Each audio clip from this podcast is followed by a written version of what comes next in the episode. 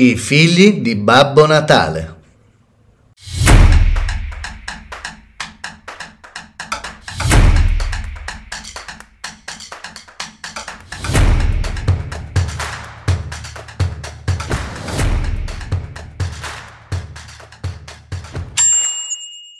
Allora, dillo.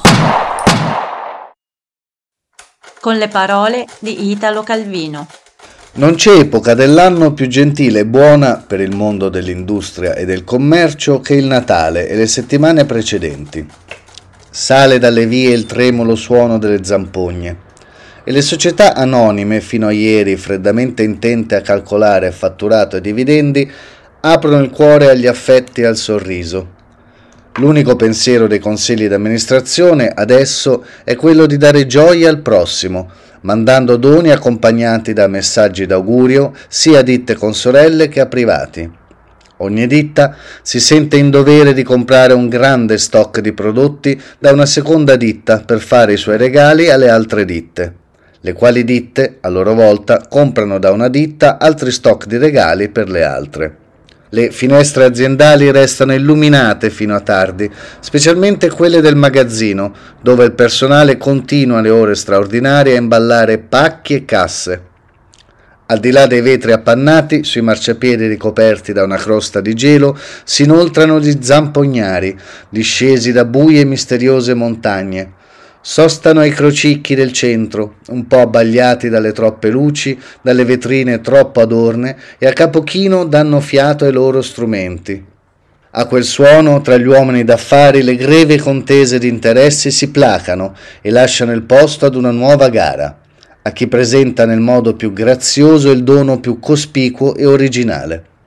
Alla SBAV, quell'anno, l'Ufficio Relazioni Pubbliche propose che alle persone di maggior riguardo le strenne fossero recapitate a domicilio da un uomo vestito da Babbo Natale.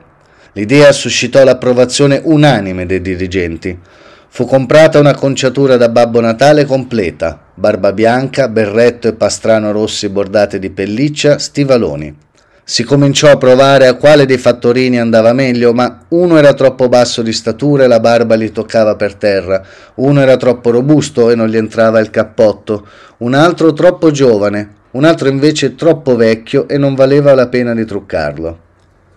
Mentre il capo dell'ufficio personale faceva chiamare altri possibili babbi natali dai vari reparti, i dirigenti radunati cercavano di sviluppare l'idea. L'ufficio relazioni umane voleva che anche il pacco strenna alle maestranze fosse consegnato da Babbo Natale in una cerimonia collettiva. L'ufficio commerciale voleva fargli fare anche un giro dei negozi. L'ufficio pubblicità si preoccupava che facesse risaltare il nome della ditta, magari reggendo appesi a un filo quattro palloncini con le lettere S, B, A, V. Tutti erano presi dall'atmosfera lacra e cordiale che si espandeva per la città festosa e produttiva. Nulla è più bello che sentire scorrere intorno il flusso dei beni materiali e insieme del bene che ognuno vuole agli altri. E questo, questo soprattutto, come ci ricorda il suono firulì firulì delle zampogne, è ciò che conta. In magazzino il bene, materiale e spirituale, passava per le mani di Marco Valdo, in quanto merce da caricare e scaricare. E non solo caricando e scaricando egli prendeva parte alla festa generale, ma anche pensando che in fondo a quel labirinto di centinaia di migliaia di pacchi lo attendeva un pacco solo suo, preparatoli dall'ufficio relazioni umane.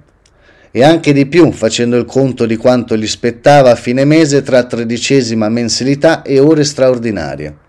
Con quei soldi avrebbe potuto correre anche lui per i negozi, a comprare, comprare, comprare, per regalare, regalare, regalare, come imponevano i più sinceri sentimenti suoi e gli interessi generali dell'industria e del commercio.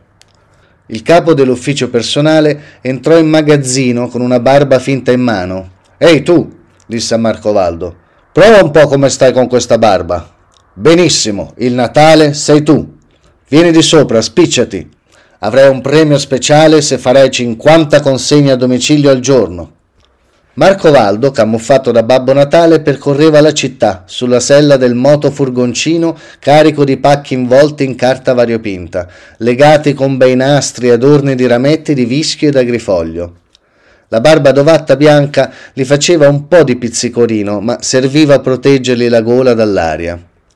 La prima corsa la fece a casa sua perché non resisteva alla tentazione di fare una sorpresa ai suoi bambini. Da principio, pensava, non mi riconosceranno, chissà come rideranno dopo. I bambini stavano giocando per la scala, si voltarono appena. Ciao papà. Marcovaldo ci rimase male. Ma non vedete come sono vestito? E come vuoi essere vestito? disse Pietruccio. Da Babbo Natale, no?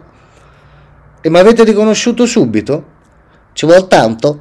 Abbiamo riconosciuto anche il signor Sigismondo, che era truccato meglio di te e il cognato della portinaia, e il padre dei gemelli che stavano di fronte, e lo zio di Ernestina, quella con le trecce, tutti vestiti da Babbo Natale, chiese Marco Valdo, e la delusione nella sua voce non era soltanto per la marcata sorpresa familiare, ma perché sentiva in qualche modo colpito il prestigio aziendale.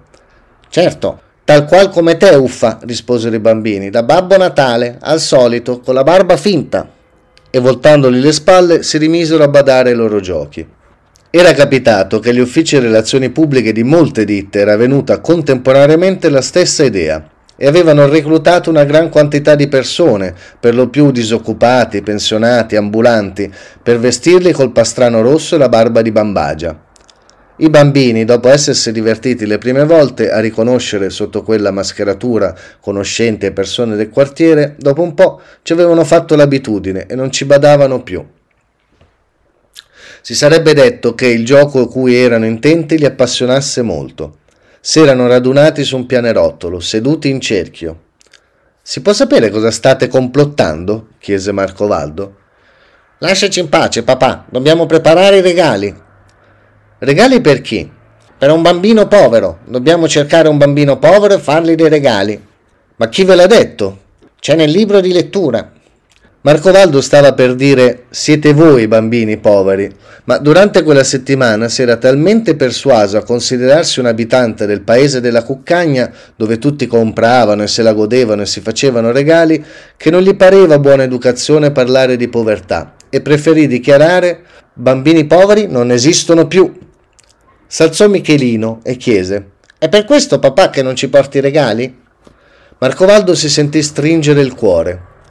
Ora devo guadagnare degli straordinari, disse in fretta, e poi ve li porto. Li guadagni come? chiese Filippetto. Portando dei regali, fece Marcovaldo. A noi? No, ad altri. Perché non a noi? Faresti prima.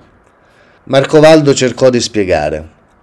Perché io non sono mica il Babbo Natale delle relazioni umane, io sono il Babbo Natale delle relazioni pubbliche. Avete capito?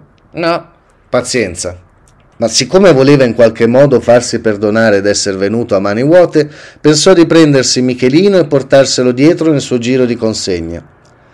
Se stai buono, puoi venire a vedere tuo padre che porta i regali alla gente, disse, inforcando la sella del motofurgoncino. Andiamo, forse troverò un bambino povero disse Michelino e saltò su, aggrappandosi alle spalle del padre. Per le vie della città Marcovaldo non faceva che incontrare altri babbi Natale rossi e bianchi, uguali, identici a lui, che pilotavano camioncini e motofurgoncini o che aprivano le portiere dei negozi ai clienti carichi di pacchi o li aiutavano a portare le compere fino all'automobile.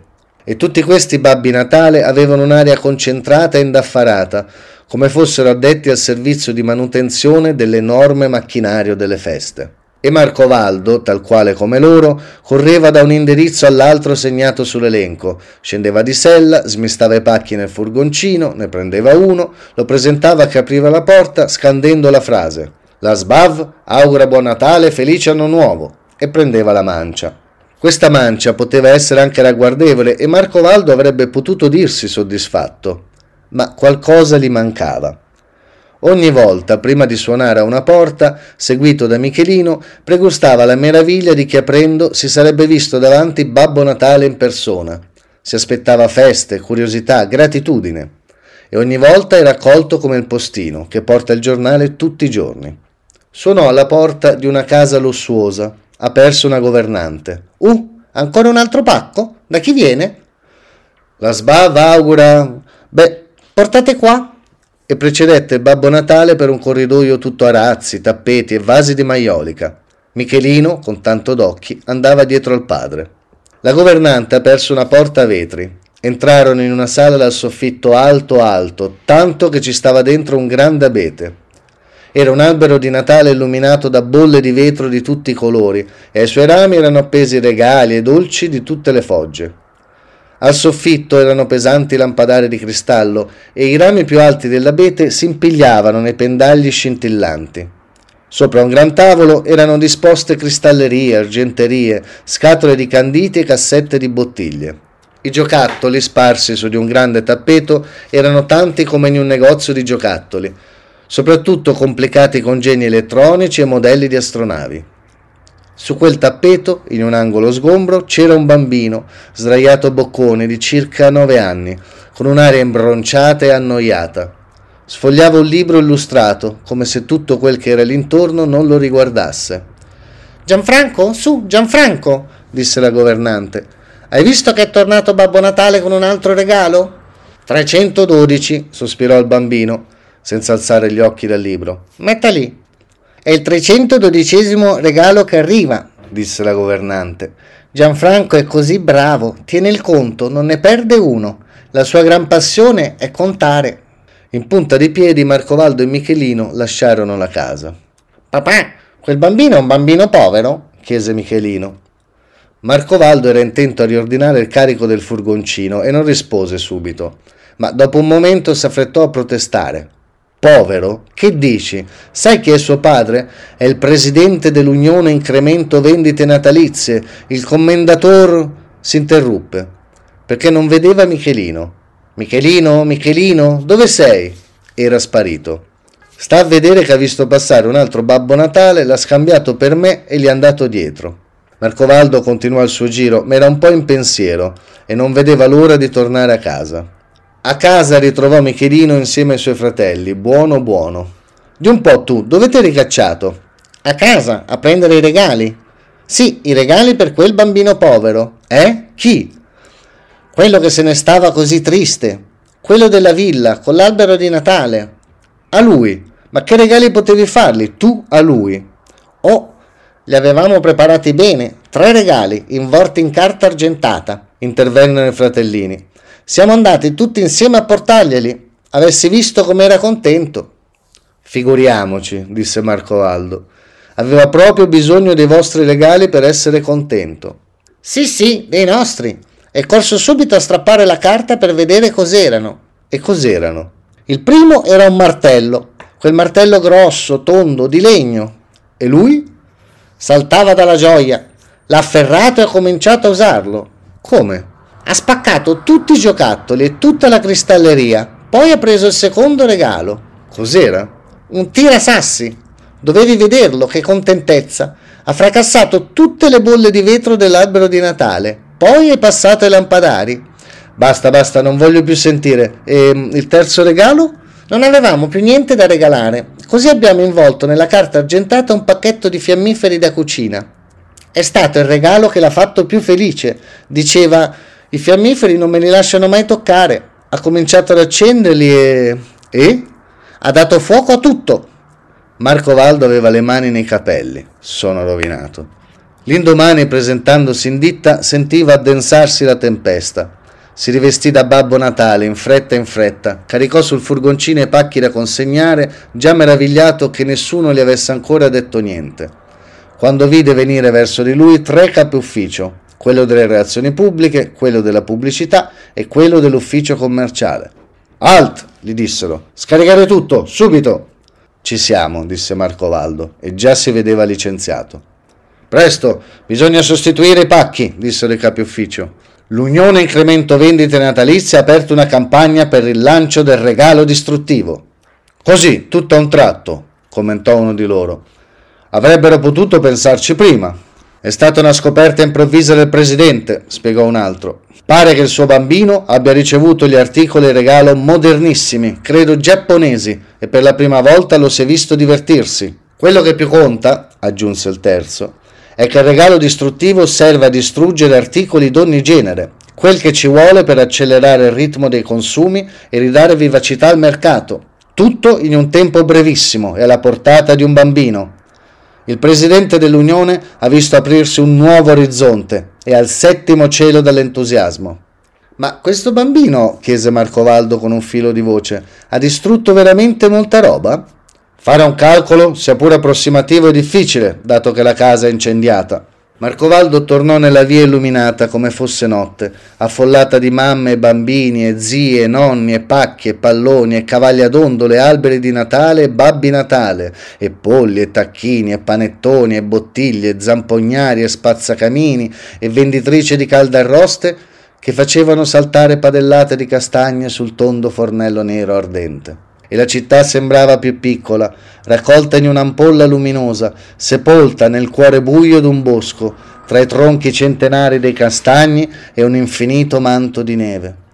Da qualche parte del buio s'udiva l'ululo del lupo. I leprotti avevano una tana sepolta nella neve, nella calda terra rossa sotto uno strato di ricci di castagna.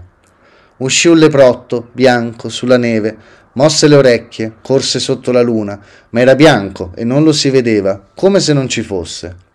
Solo le zampette lasciavano un'impronta leggera sulla neve, come foglioline di trifoglio. Neanche il lupo si vedeva perché era nero e stava nel buio nero del bosco. Solo se apriva la bocca si vedevano i denti bianchi e aguzzi. C'era una linea in cui finiva il bosco tutto nero e cominciava la neve tutta bianca. Il leprotto correva di qua e il lupo di là. Il lupo vedeva sulla neve le impronte delle leprotto e le inseguiva, ma tenendosi sempre sul nero per non essere visto. Nel punto in cui le impronte si fermavano doveva esserci il leprotto e il lupo uscì dal nero, spalancò la gola rossa e denti aguzzi e morse il vento. Il leprotto era poco più in là, invisibile. Si strofinò un orecchio con una zampa e scappò saltando. È qua, è là, no, è un po' più in là si vedeva solo la distesa di neve bianca, come questa pagina.